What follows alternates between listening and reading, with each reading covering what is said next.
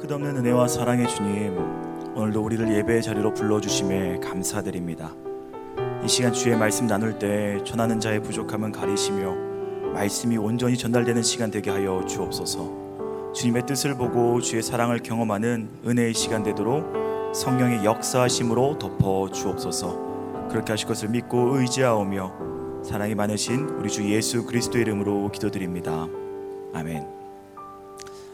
할렐루야. 이른 아침부터 주의 말씀을 사모하여 오신 모든 분들을 축복하고 환영합니다.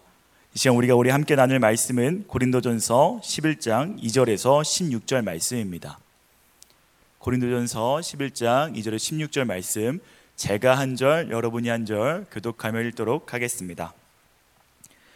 너희가 모든 일에 나를 기억하고 또 내가 너희에게 전하여 준 대로 그 전통을 너희가 지킴으로 너희를 칭찬하노라. 그러나 나는 너희가 알기를 원하노니 각 남자의 머리는 그리스도요 여자의 머리는 남자요 그리스도의 머리는 하나님이시라.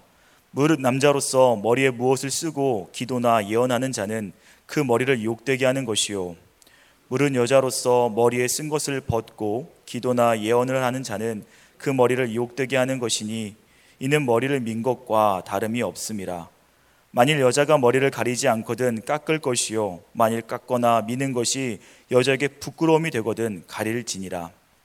남자는 하나님의 형상과 영광이니 그 머리를 마땅히 가리지 아니하거니와 여자는 남자의 영광이니라.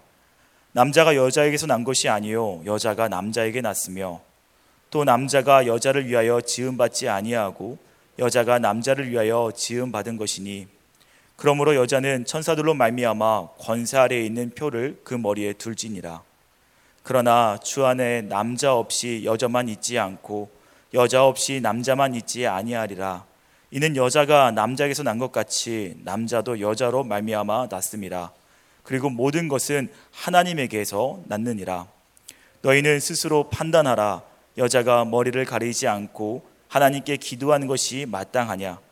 만일 남자에게 긴 머리가 있으면 자기에게 부끄러움이 되는 것을 본성이 너희에게 가르치지 아니하느냐? 만일 여자가 긴 머리가 있으면 자기에게 영광이 되나니 긴 머리는 가리는 것을 대신하여 주셨기 때문이라. 함께 읽겠습니다. 논쟁하려는 생각을 가진 자가 있을지라도 우리에게나 하나님의 모든 교회에는 이런 관례가 없느니라. 오늘 우리가 함께 나눌 말씀은 깊이 살피지 아니하고 그냥 쭉 읽게 되면 몇몇 특정 구절들로 인해 본문의 내용을 오해하기가 쉽습니다. 마치 남성 우월 사상을 말하는 것 같아 자매들에게는 불편감을 줄 수도 있는 내용인 것 같습니다. 그러나 오늘 말씀은 전혀 그런 내용이 아닙니다. 오늘 본문 말씀은 다른 것이 아니라 교회에서 여자들이 머리에 수건, 너울 같은 것을 쓰느냐 쓰지 않느냐에 대한 문제를 다루고 있습니다. 지금에서야 교회에서 머리에 너울이나 수건 쓰는 것은 아무 문제가 되지 않을 것입니다. 그러나 당시에 여자가 교회에 와서 머리에 무엇을 쓰는지 안 쓰는지는 대단히 큰 문제였습니다. 어, 왜냐하면 이건 사회와 문화적 배경에 밀접한 관계가 있는데요.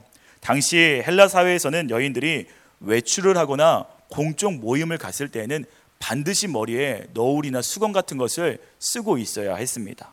당시 사회에서 너울 수건을 쓰는 것은 여인을 존중해야 될 사람으로 알리는 것이었습니다. 그런데 여인이 머리에 수건을 쓰지 않는다면요. 그 여인은 음란한 여인, 창기, 매춘부를 뜻하는 것이었기 때문입니다. 심지어 머리에 너울이나 수건 같은 것을 쓰고 있는 여인을 잘못 건드리면 처벌을 받았으나 수건을 쓰지 않는 여인을 건드렸을 때에는 여인이 먼저 유혹한 것으로 여겨져서 처벌을 받지 않기도 했습니다. 이것이 당시 문화였고 당시 상황이었습니다. 그런데 이러한 시대 문화 속에서 고린도 교회 여인들 중에 교회에서 머리에는 수건을 쓰지 않겠다 주장하는 여인들이 있었던 것입니다. 사실 이 여인들의 주장은 복음적으로나 신학적으로도 틀린 것은 하나 없었습니다. 남자는 괜찮지만 여자는 머리에 수건 같은 것을 써야 하는 것은 지극히 남성 중심적인 사상이 반영되어 있기 때문이었습니다. 그러니 그 여인들은요, 우리는 그리스도 안에 자유하기 때문에 또 우리는 그리스도 중심의 삶을 살아가기 때문에 머리에 쓰, 수건을 쓰지 않아도 된다고 주장했던 것입니다. 이 여성들의 주장은 그때나 오늘이나 틀린 것은 하나 없습니다. 지금 우리가 머리에 아무도 아무것도 안 쓰는 것처럼 말이죠. 그런데 당시 문화는 이를 받아들이기에는 조금 버거웠습니다. 교회 안팎으로 여자들이 머리에 수건을 벗는 것은 많은 혼란함과 무엇보다 오해를 불러일으킬 수 있는 상황이 되었기 때문에 이 문제는 보통 문제가 아니었던 것입니다. 그리고 이런 문제를 들었을 때 바울의 생각은요. 여인들의 주장이 틀리지 않았음에도 그럼에도 불구하고 그리스도인으로서의 덕을 나타내기 위해 하나님의 영광을 위해 여인들이 교회에서 수건을 쓰라라고 말하고 있는 것입니다.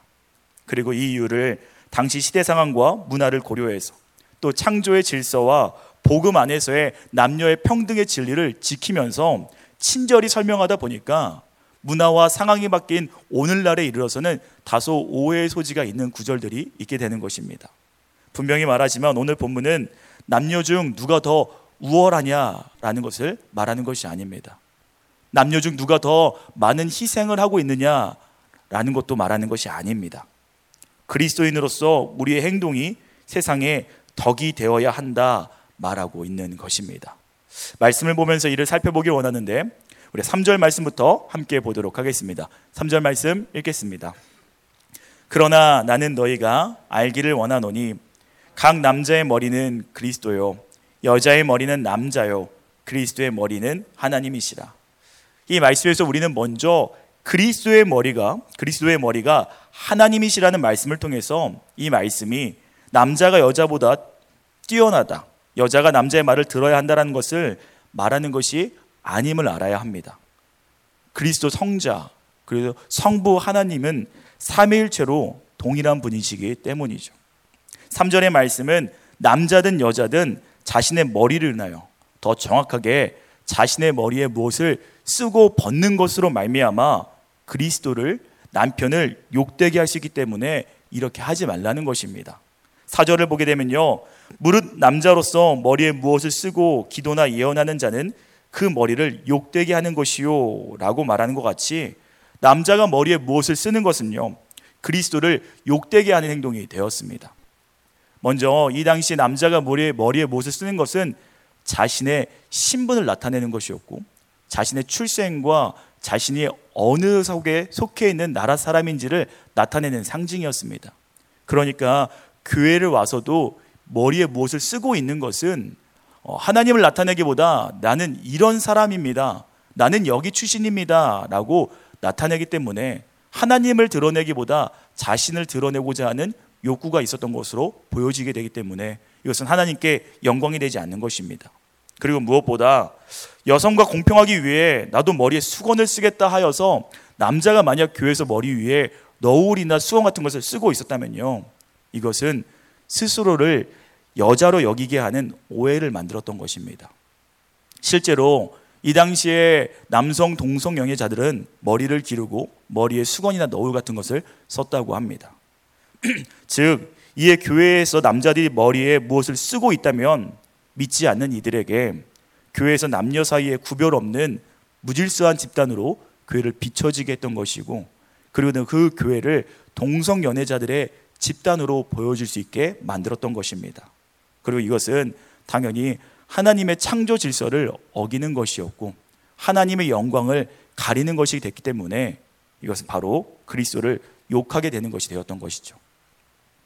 그리고 여자가 머리에 쓴 것을 벗는 것은 또한 자신의 남편을 욕되게 하는 것이었습니다. 앞서 말한 바와 같이 당시 문화에 성인 여자가 밖에서 머리에 무엇을 두르지 않았을 때 창기로 여겨졌습니다. 공적인 자리에서 머리에 수건 같은 것을 두르지 않는 것은 사실상 남자들에게 성적으로 자신을 드러내며 저는 관계할 여지가 있습니다. 라고 간주해 달라고 유혹하는 것과 다름이 없었습니다.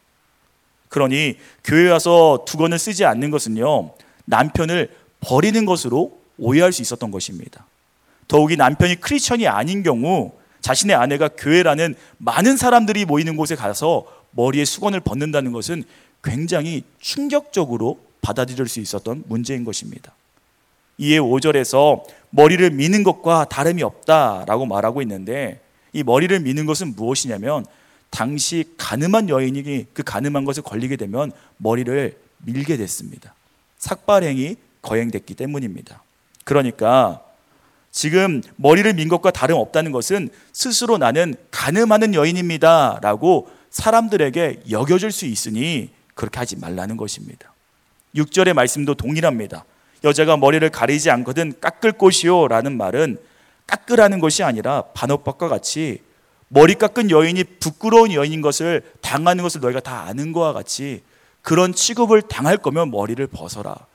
그러나 그런 취급을 받지 않고 싶으면 머리에 수건을 썼으면 좋겠다라고 말하고 있는 것입니다.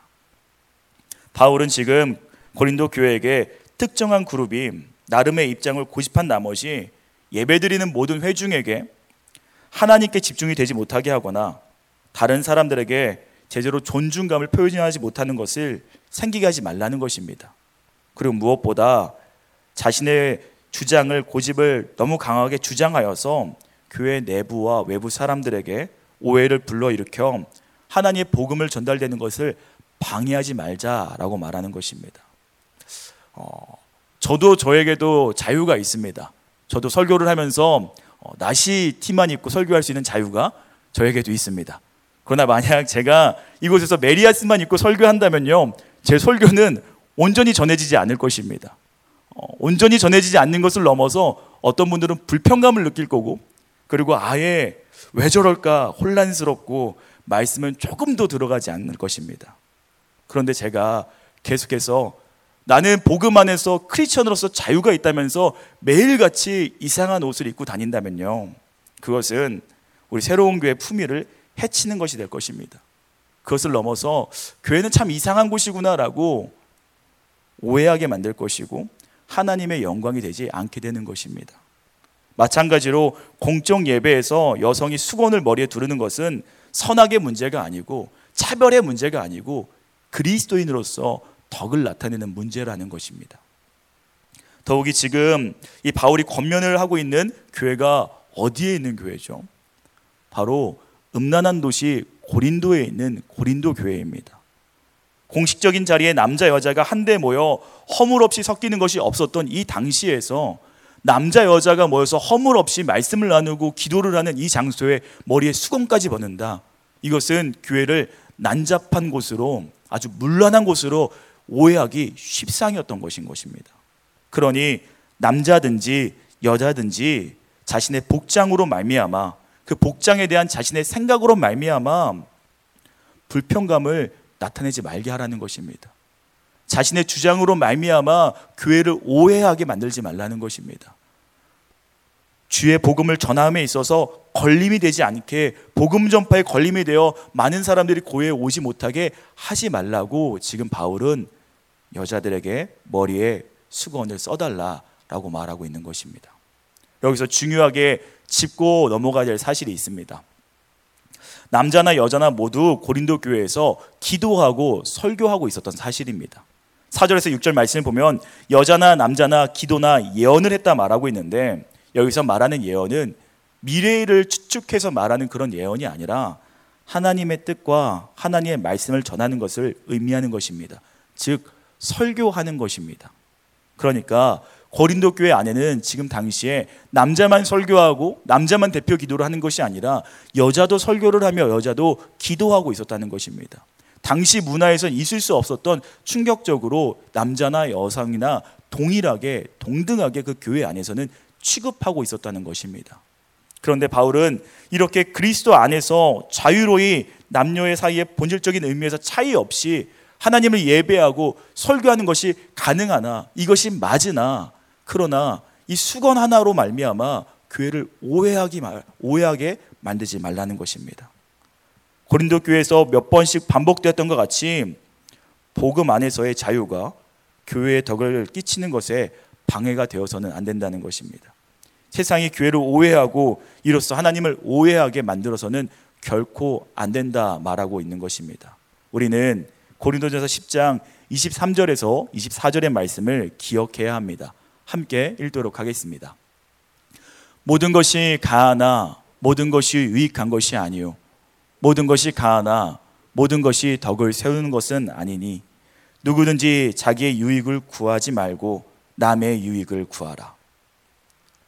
그리스도인으로서의 자유와 그리스도인들의 덕, 모범, 구별됨, 주를 사모할 수 있게 함 무엇이 더 중요할까요? 신학적으로 볼 때 이 여인들의 주장은 틀린 것이 하나 없으나 그러나 크리스천들에게 옳고 그른가도 중요하지만 또한 그만큼 아니 더욱 중요한 것은 나의 행동이 사람들에게 그리스도인으로서 덕이 되는지입니다. 나의 행동이 사람들에게 하나님의 영광을 불러일으키는가입니다. 그리스도인의 사명은 우리를 통해서 하나님을 올바르게 바라볼 수 있게 하는 것이 그리스도인의 사명입니다. 우리는 우리의 자유를 우리의 유익보다 나의 옳음을 증명하는 것보다 하나님의 아름다운, 아름다운 덕을 선포하는 것에 사용해야 될 줄로 믿습니다. 우리의 자유는 하나님의 영광을 나타내는 것에 사용되어야 할 줄로 믿습니다. 그리고 이것을 위하여서 나의 옳음을 잠시 접어두는 것. 이것을 인하여서 내가 때로 스스로 차별 가운데 들어가는 것. 이것이 바로 십자가를 지는 것입니다. 그리스도인으로서 성숙을 바라며 권면하는 것은 사랑하는 성도 여러분, 우리의 삶으로 하나님이 영광 받을 수 있도록 때로 차별을 감내하기도 하고 때로 모든 것이 가함에도 스스로 그리스도인의 덕을 나타내기 위해 자신의 주장을 낮추는 저와 여러분 되기를 간절히 축원합니다. 그리고 우리가 그렇게 행할 때 우리의 그 낮아짐은 우리의 그 십자가 짐은 예수 그리스도께서 반드시 기억하며 그 자리 가운데 하나님의 영광을 선포케 할 수 있도록 할 줄로 믿습니다. 우리의 삶의 모습으로 하나님을 오해하는 것이 아니라 하나님을 사모하게 되는 역사들이 우리의 매일의 삶 가운데 가득히 넘쳐나기를 축원합니다. 그리고 바울은 이렇게 여자들에게 수건을 써달라 말하면서 세상에서는 남자와 여자를 차별하나 그리고 그러한 문화권 안에서 여성들이 감내할 것이 분명 있으나 하나님이 말씀하시는 남자와 여자의 관계는 어떠한지 그리고 그 안에서 남자와 여자 안에 차별이 없음을 다시 한번 말하고 있는 것이 바로 7절부터 12절의 말씀입니다. 우리 먼저 8절에서 9절 말씀 읽도록 하겠습니다. 8절입니다.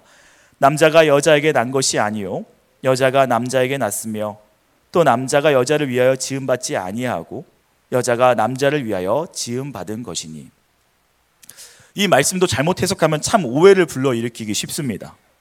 근데 이 말씀의 근거는 하나님께서 사람을 처음 창조하셨을 때 두고 있습니다. 우리 창세기 2장 18절 말씀을 읽도록 하겠습니다.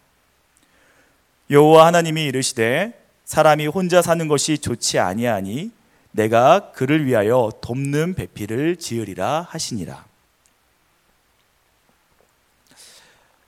말씀과 같이 창조의 순서상 남자는 하나님의 형상으로 먼저 지음 받았고 그리고 여자는 남자에게서 갈빗대 하나를 취하여 돕는 배필로 후에 창조되었습니다. 돕는 배필. 즉 여자가 남자를 위하여 지음 받은 것이 바로 이것을 말하는 것입니다. 그렇다면 남자가 먼저 창조되고 여자는 돕는 배필로 창조되었기 때문에 남자가 여자보다 우월한 걸까요? 더 좋은, 더 나은 존재인 걸까요? 그렇지 않습니다. 돕는다는 것 자체가 부족함을 채워주고 연약함을 보완해 준다는 뜻을 갖고 있기 때문입니다. 실제로 돕는 배필의 이 돕는은 하나님께서 이스라엘의 백성을 돕는다 할 때 동일한 단어를 쓰고 있습니다. 즉 자비와 국률의 마음으로 돌아보는 사람이 바로 여자인 것입니다. 남자가 대단해서 돕는 것이 아닙니다. 혼자만으로는 연약하니 돕는 것입니다. 혼자만으로는 부족하니 돕는 것입니다. 즉, 오늘 본문의 구절들은요, 모두 같이 남자가 더 괜찮고 남자가 대단하다 말하는 것이 아니라 남자와 여자가 서로가 서로를 도와야 한다고 말하고 있는 것입니다. 동등한 존재로서 하나님이 창조했다고 말하는 것입니다. 11절부터 12절도 똑같이 말하고 있죠. 남자가 여자에게서 났다. 그리고 남자나 여자나 모두 하나님에게서 나온 것이다. 라고 하면서 동일하다라고 말하고 있는 것입니다. 그리고 우리는 이걸 통해서 알아야 될 것은 세상은 남자와 여자의 다름을 통하여서 계속해서 분열하게 만들고 다투게 만드나 하나님의 뜻은 서로의 다름으로 말미암아 서로를 도와주고 서로를 격려하며 하나 되게 하는 것에 있다는 것을 우리는 알아야 합니다. 하나님의 창조는 처음부터 그렇게 시작되었습니다. 다르니까 싸워라. 다르니까 분쟁해라가 아니라 서로 다르니 서로를 도와주고 연약함을 보완해 주라는 것입니다. 오늘 말씀은 남성 여성의 구분이 아니라 특정한 옷차림으로 말미암아 하나님의 덕을 가리지 말라는 것이었습니다. 그리고 이것을 권면하면서 이에 따라 일어날 수 있는 교회 안팎의 차별과 구분에 대한 문제를 방지하는 내용이었습니다. 사랑하는 성도 여러분, 우리에게는 많은 자유가 있습니다. 또 세상을 살아가면서 우리는 많은 차별을 마주하기도 합니다. 그때 우리가 생각해야 되는 것은 옳고 그른가 보다 이 상황 속에서 내가 어떻게 하나님의 덕을 나타내야 하는가를 먼저 묵상하는 저와 여러분 되기를 주님의 이름으로 축원합니다. 그리고 마지막으로 도전하고 싶은 것은 우리 삶에 우리가 주장할 수 있지만 그리스도의 덕이 되지 않고 있는 것은 무엇인지 돌아보는 저와 여러분 되기를 소망합니다. 모든 사람이 다 하고 있는 것이라서 나도 하고 있어서 남에게 상처를 주고 그리스도인으로서 하나님의 영광을 가리는 행위는 없나요? 자녀에게, 부모에게, 부하 직원에게, 상사에게 내가 할 수 있기 때문에, 내가 주장할 수 있기 때문에, 또 내 주장이 맞다고 생각되기 때문에 하나님의 영광을 가리고 있는 행동은 하고 있지 않은가요? 우리는 날마다 매일 우리 스스로를 하나님의 사랑 가운데 돌아보면서 나의 행동으로 말미암아 하나님이 영광이 되어야 되는 사실을 잊지 않기를 축원합니다. 예수 그리스도로 말미암아 자유는 하나님으로부터 자유가 아니라 하나님에게로부터 자유라는 것을 우리가 명심하며 우리의 자유가 마음껏 하나님을 찬양하고 마음껏 하나님께 영광을 돌리는 거룩한 도구가 되기를 주님의 이름으로 축원합니다. 함께 기도하겠습니다.